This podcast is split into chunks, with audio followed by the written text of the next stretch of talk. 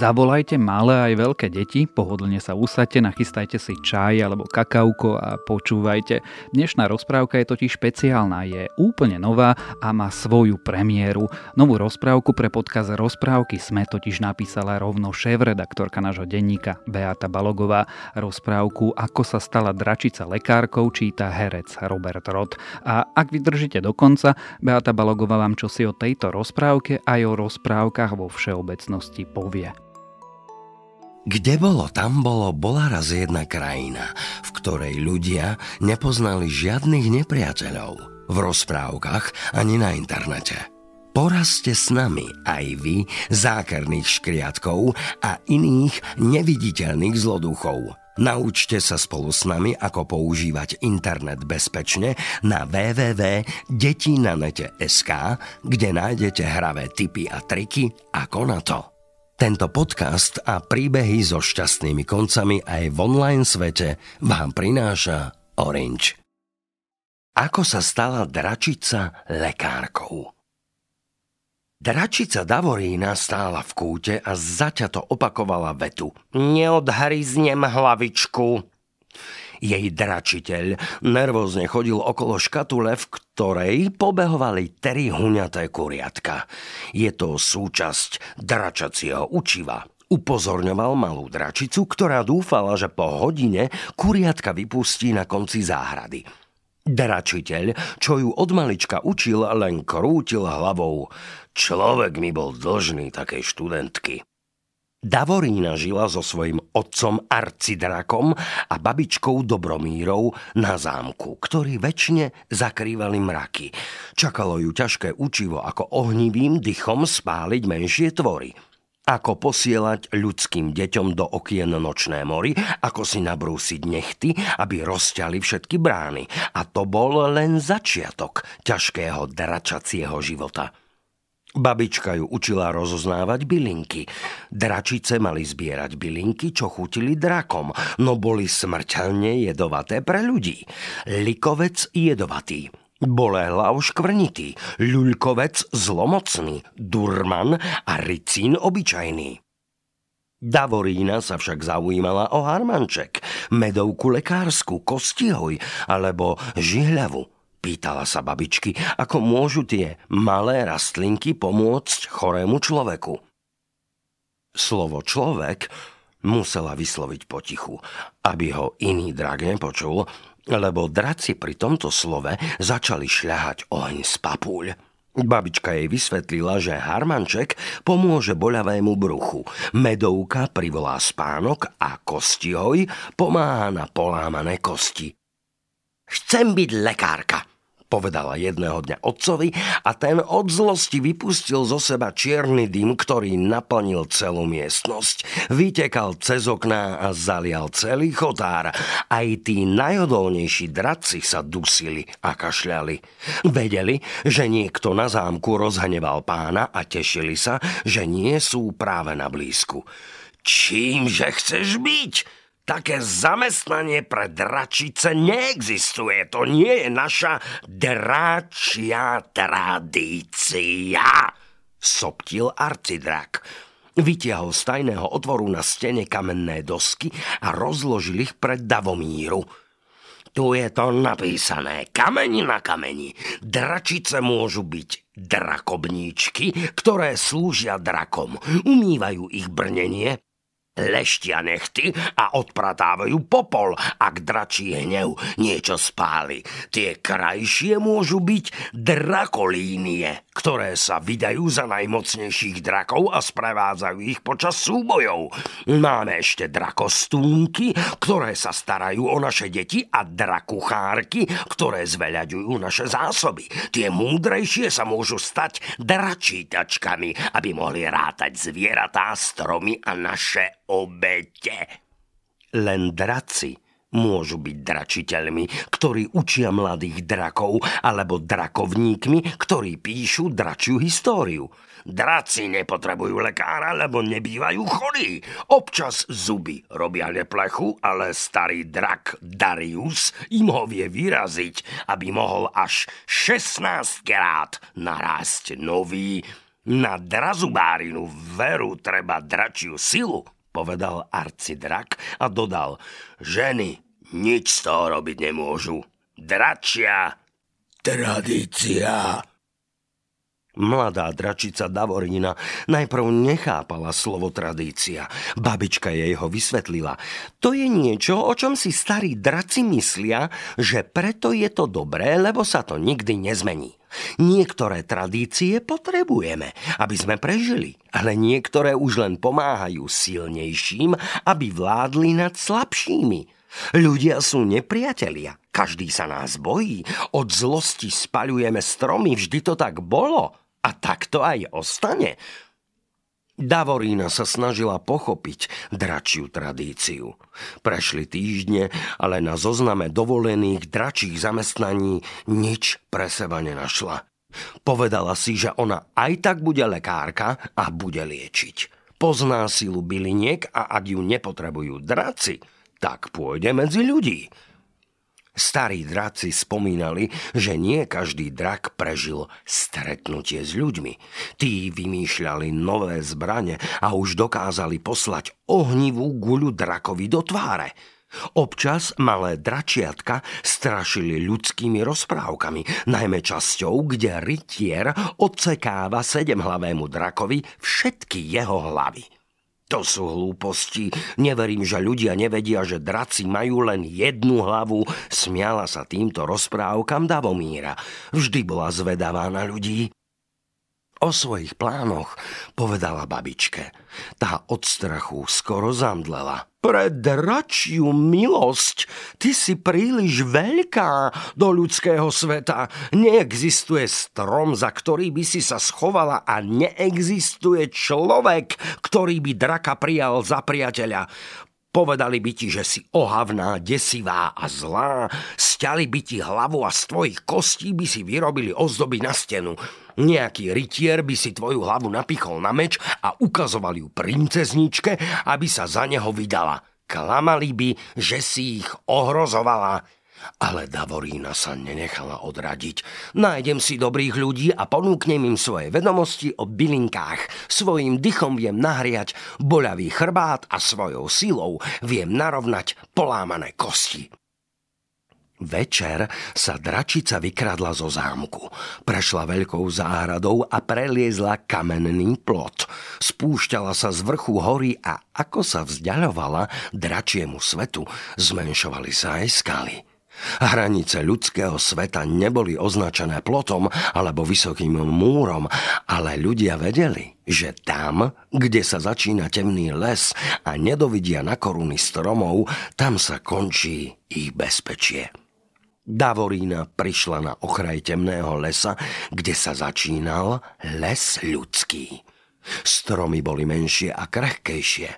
Mohla ich vyvaliť jediným pohybom silného ostnatého chvosta. Chodila po lese niekoľko dní bez toho, aby niekoho stretla. Bola hladná. Nepočúvala dračiteľa, keď hovoril o love a zháňaní potravy a tak nevedela, ako uloviť líšku alebo netopiera. Zbierala maliny a čučorietky, ale v ľudskom lese aj tie boli drobunké. Nasytiť sa bola ťažká práca. Potácala sa od hladu a s utrpením žula šišky z borovice. Jej žalúdok vydával desivé zvuky. V ďalekej dedinke Pozatvárali okná, lebo si pomysleli, že sa blíži búrka. Aj drevorúbač, ktorý sa napriek hrmotu v ten deň odvážil hĺbšie do lesa, si pomyslel, že príde dážď a tak začala rýchlejšie ponárať svoju sekeru do vysokého stromu. Davorína začula jeho ostré údery a šuchot padajúceho stromu. Potom prišlo ubolené pomoc a vzelikanie. Opatrne sa prikradla k miestu, skade prichádzal hlas. Zbadala doráňaného a privaleného drevorubača. Nemohol sa pohnúť, tvár mal stiahnutú od bolesti. Toto je človek? Ach, aký je malinký, šepkala si Davorína a vykúkala spoza stromu. Zavoňala do vzduchu. Človečik vôbec nevonia ako jedlo, musí si ho pozrieť zblízka. Ako sa približovala, drevorubač otočil doráňanú hlavu smerom k šuchotu lístia. Od hrôzy onemel. O drakoch počúval rozprávky, ale nikdy žiadneho nevidel. Ak si moje volanie o pomoc vypočula len táto oblúda, tak radšej už nikdy neotvorím ústa, toto je môj koniec, povedal si a prižmúril si oči, nech to má rýchlo za sebou. Dračica sa pomaly naklonila nad drevorubača. Cítil jej dých a počul už len tlkot vlastného srdca. Zdalo sa mu to umieranie pridlé. Tak ma už zožer, ty oblúda. Vyletelo z neho. Davorína nepoznala slovo oblúda a myslela si, že znamená bolesť. A drevorubač kričí, lebo potrebuje pomoc. Bola to jej šanca. Prvá naozajstná lekárska výzva. Musí očistiť jeho tvár od krvi. A tak ho začala oblízovať. Človečik omdlel od hrôzy. Už nekričí, povedala si dračica. Opatrne nadvihla strom a hodila ho ľahkým pohybom na bok. Drevorubač bol síce menší než jej hračky z dračacieho hradu, ale pochopila, že má dolámanú nohu a z viacerých rán krváca. Pooblizovala mu všetky rany a radšej ním nehýbala. Zakašľala a tým zapálila menšie poleno, aby drevorubačovi bolo teplo. Silno rozmýšľala, čo babička Dobromíra hovorila o krvácaní. Musí nájsť bylinku krkavec lekársky, ktorý rastie v roklinách a má farbu ľudskej krvi. Rozbehla sa a zbierala bylinky do papule a tam ich hneď rozžúvala, aby kým sa vráti k drevorubačovi už mala medicínu pripravenú. Našla bylinku na zmiernenie bolesti a bolo jasné, že na zlomeninu použije kostihoj. Najprv treba zlomenú nohu zafixovať, pomaly si opakovala. Začala olupovať jemnú kôru z čerstvých konárov a končekmi nechtov nadvihla drevorubačovú nohu. Položila ju na silnejší konár a potom ju omotala. Snažila sa byť ešte jemnejšia, ako keď naháňala motýľa. A to teda bol dračí motýľ zo sveta, kde bolo všetko väčšie, aj kuriatka. Drevorubač sa prebral a opatrne otáčal očami. Možno sa mu tá oblúda len snívala. Davomíra uvidela, že sa preberá a začala od radosti poskakovať. Zem sa natriasala. Oblúda! vykrikol človečik a mal čo robiť, aby opäť neomdlel. Ja viem, že ťa to bolí, prihovárala sa mu Davomíra. Chvíľu trvalo drevorubačovi, kým pochopil, že už na neho netlačí strom, ale od strachu nemôže dýchať a že má nohu v drevenom obveze. Keďže tam nikoho okrem oblúdy nevidel, tak v ňom skrsla nádej, že ho deračica nezožerie. Davomíra mu nosila vodu v kôre stromu a keď sa zotmelo, zapálila ďalší oheň. Drevorúbačovi ukazovala, aby si zatvoril oči a spal – keď videl, ako Davomíra napodobňuje chrápanie, drevorúbač sa napriek strachu usmial. Davomíra videla úsmev prvýkrát v živote. Zalialo ju teplo a snažila sa ten úsmev napodobniť. Naširoko roztiahla svoje obrovské ústa až tak, že jej vytrčali ostré zuby. Drevorubač definitívne pochopil. Davomíra si nemyslí, že má byť z neho večera. Nahmatal vo svojej kapsičke veľký krajec chleba a hodil chlieb priamo medzi zuby draka. Davomíra nikdy neochutnala nič podobne dobré. To je chlieb, povedal jej. Toto žer, ak sa chceš skamarátiť s ľuďmi. Davomíra načene prehltla krajec chleba. Prešlo pár dní. Drevorubač sa najprv len plazil, potom sa posadil, neskôr sa postavil – Privykol si na pohľad na Davomíru. Tá mu nosila vodu a vytrhávala pre neho čučorietkové kríky aj s koreňmi. Jedného dňa mu povedala Počúvaj ty, obluda, ty nie si taká zlá. Ako o tebe príbehy hovoria – Davomíra pochopila, že slovo obluda neznamená bolesť, ale skôr to, že ju vidia ako škaredú a hroznú. Dá vo ra hláskovala svoje meno pre drevorubača. Aha, ty teda máš aj meno. Čo keby som ťa volal len Míra? Ja som Jano.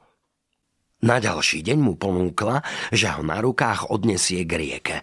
Potom ho posadila na strom, aby sa mohol kochať výhľadom na šíry les. On jej zas ulovil rybu a vysvetlil jej, že má na ňu len jemne dýchnuť, aby úplne nezhorela. Ty by si nás ochránila pred zbojníkmi, povzdychol si Jano. Chodia pravidelne vykrádať dedinu a nikto sa im neodváži postaviť. Poberú nám všetko, čo sme si za dlhé mesiace zarobili. Občas pred nimi schovávame ženy. Ako sa tak stiažoval svojej novej dračej kamarátke, ona mu zrazu ukázala, že by s ním rada išla tam do diaľky medzi ďalších ľudí. Ach, Míra, to nie je dobrý nápad. Báli by sa ťa a rozutekala by sa celá dedina. Ženy by omdleli od strachu a muži by možno aj sekery po tebe hádzali. Zavolali by vojsko a potom Míra zosmutnila a dopovedala vetu potom by mi odťali hlavu. Lenže Jano ju už nedokázal len tak nechať v lese. Zachránila mu život a nemohol si pomôcť. Zdala sa mu milá, keď sa pokúšala o úsmev. Mal pocit, že sa stretli vďaka osudu. Počúvaj, Míra, pôjdem prvý a porozprávam dedinčanom, ako sme sa stretli, že si ma zachránila a že môžeš pomôcť celej dedine. Môžeš odplašiť zbojníkov a liečiť zlomeniny, prihováral sa Jano Dračici. Tá nadšene súhlasila. Bol to najkrajší deň jej dračieho života. Niekto ju potreboval a usmieval sa na ňu. Jano sa vrátil do dediny. Ešte pokrivkával, ale bol živý. Dedinčania už stratili nádej, že ho ešte niekedy uvidia. Predstavte si, že ma zachránila dračica Mira. Zastavila krvácanie, ošetrila moje rany, obviazala zlomenú nohu, krmila ma a ochraňovala, rozprával načene. Ľudia si ťukali na čelo, krútili hlavou. Chudák Jano zošalel, strom mu stlačil jeho mozog a teraz blúzni. Kto to kedy počul, že by drak zachránil človeka? Hovorili si. Prešiel deň, potom noc, potom zase deň. Davomíra ho čakala v lese, ale Jano neprichádzal. Možno sa mu niečo stalo, možno potrebuje jej pomoc, hovorila si. Hlboko zavoňala do vzduchu. Ešte cítila jeho vôňu a tak ju začala nasledovať. Medzi tým v dedine sa Jano trápil, čo sa udeje s jeho mírou v lese. Nikto mu v dedine neverí a keď konečne uveria v draka, tak to nemusí dobre dopadnúť pre dračicu. V tom ale začul príšerný hluk, výkriky žien a opilecký rehot. Vybehol z domu a uvidel bandu svalnatých holohlavých zbojníkov s dýkami a reťazami v rukách. Splatte svoj dlh, kričal ten najstarší s prihlúplou tvárou. Berieme všetko, kozy, ovce, sliepky, periny, chlieb, vajcia a najmä peniaze. Revali členovia zbojníckej bandy. Dnes dokonca chceme aj zo pár mladých dievčat, aby mal kto na nás prať. Vydesili sa dedinčania.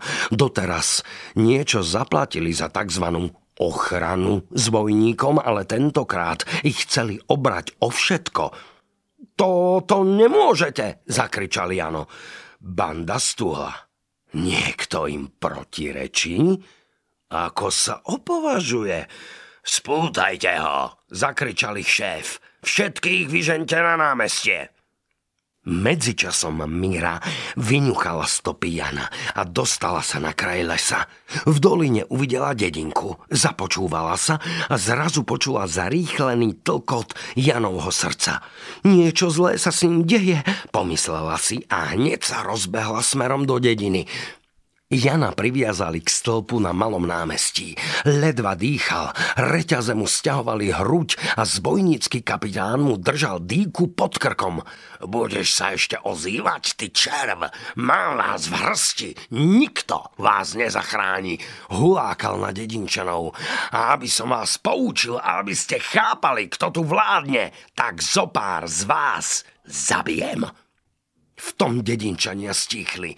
Krik zbojníka prehlušil silný dupot. Zem sa chvela. Jano otočil hlavu a na konci ulice uvidel Míru, ako sa mohutnými pohybmi približuje. Míra, Míra, dračica, tu som! vykríkol od radosti. Dedinčania aj zbojníci stúhli od strachu. Míra pre istotu zarevala a vypustila zo seba taký plameň, že zbojníkom stekal pot v prúdoch po ich holých hlavách. Pribehla k Janovi a pohybom malého nechta rozťala reťaze. Zobrala ho na ruky a on ukázal na šéfa zbojníkov. Toto je náš nepriateľ. Mira, okrádajú nás dlhé roky a teraz si chceli zobrať všetko. Mám ich rozdupať, spáliť alebo zožrať. Nejem ľudí, ale pre teba, priateľ môj, urobím aj tento hnusný čin, povedala Míra. Zbojnícka družina hneď padla na kolená a prosila o zľutovanie. Nikoho nespálime a radšej ti napečieme chleba odpovedal Jano. S bojníkom zobrali všetky reťaze a zbrane. Teraz utekajte, ani sa neobzerite. Nemáme tu pre vás miesta. Vy ste oblúdy.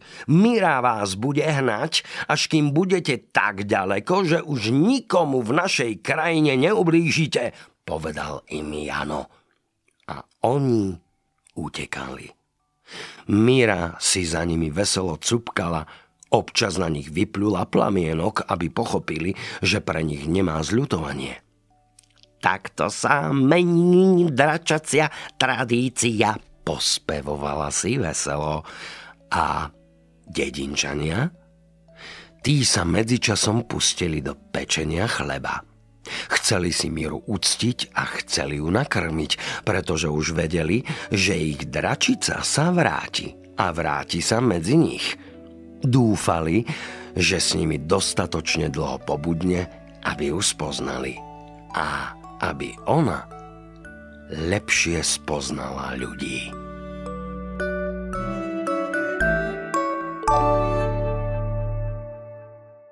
Počúvali ste premiéru novej slovenskej rozprávky, ako sa dračica stala lekárkou. Napísala ju presme Beata Balogova a čítal herec Slovenského národného divadla Robert Roth. A teraz vám o nej už čosi povie Beata sama. Rozprávka sa píše oveľa ťažšie ako politický komentár, lebo rozprávka musí dávať zmysel ako ucelený príbeh – musí zaujímať e, toho najkritickejšieho poslucháča a to sú deti. A musí byť zábavná a zároveň nemôže nechať otvorené otázky. A tým pádom som sa pri písaní tejto rozprávky veľmi často musela vrácať k začiatku a často som ju aj prepisovala. A vždy som si predstavovala, že či moja malá netier, malá Lia, či by pri nej vydržala. Chcela som byť troška verná aj svojmu pôvodnému povolaniu a veľmi som rozmýšľala, ako by som deťom vysvetlila, že, že majú slobodu a voľnosť v tom, aby si zvolili ak raz vyrastú, že, že čo, čo naozaj chcú robiť a aby ich v tom neobmedzovali nejaké tzv. tradície, ktoré už nemajú význam a nemá význam, aby sme sa ich pridržiavali a že ako vysvetliť, že, že sú dobré a sú zlé tradície. A tým pádom som sa pustila do písania rozprávky, ktorej prvá verzia bola naozaj ako troška e, smiešnejší a uvoľnenejší politický komentár. Čiže som to musela úplne zrušiť, vymazať a začať písať znovu. S tým, že som si naozaj predstavovala tú zaťatú dračicu, ktorá odmietne odhryznúť kuriatku, hlavičku a, a má predstavu, že veď chce konať dobro. Mám veľmi rada maďarské ľudové rozprávky, lebo v nich dobro a zlo nie je úplne hneď rozoznateľné a väčšinou dôvtip a múdrosť a, a aj nejaká taká prefikanosť zvyťazí nad hlúposťou a chamtivosťou. Moja netier ma naučila mať rada aj Spongeboba, E, ktorý je tak, taká otvo, otravná morská príšerka, ktorá je nesmierne šťastná. A, a je, jeho postoj k životu otravuje život akože všetkým tým dospelým morským potvorkám. A veľmi mám rada aj Aladára s rodinným jazgovcov. A to je rozprávka, na ktorej som vyrastala a najmä tie časti, keď e, lieta do vesmíru a objavuje tam rôznych obyvateľov iných planét a, a vie veľmi e, dôvtipne vyriešiť ťažké situácie. Veľmi často mi čítala rozprávky mamaka, čiže moja stará mama, najmä cez leto, lebo ona mala len taký čierno-biely televízor a keď ja som vyrastala, tak v, v tom čase ten televízor naozaj ukazoval len veľmi nudné veci a my sme si stále rozprávali rozprávky a dokonca ona mi dovolila, aby som tú rozprávku aj dotvárala. Čiže v našej malej kuchynke sa snehulienka menila týždenne a vždy som si mohla vymyslieť úplne iný osud pre ňu a potom sa už premiešavali všetky tie klasické rozprávky a to som mala veľmi rada. Veľmi ma bavilo písať tú rozprávku a predstavovala som si, že, že ako zistím, že, že akým spôsobom reagujú tí najmenší poslucháči a v tom momente som si naozaj priala, že aby som bola taká mucha na stene a sledovala napríklad, že, že ako si ju vypočuje alebo moja netiera alebo iné dieťa.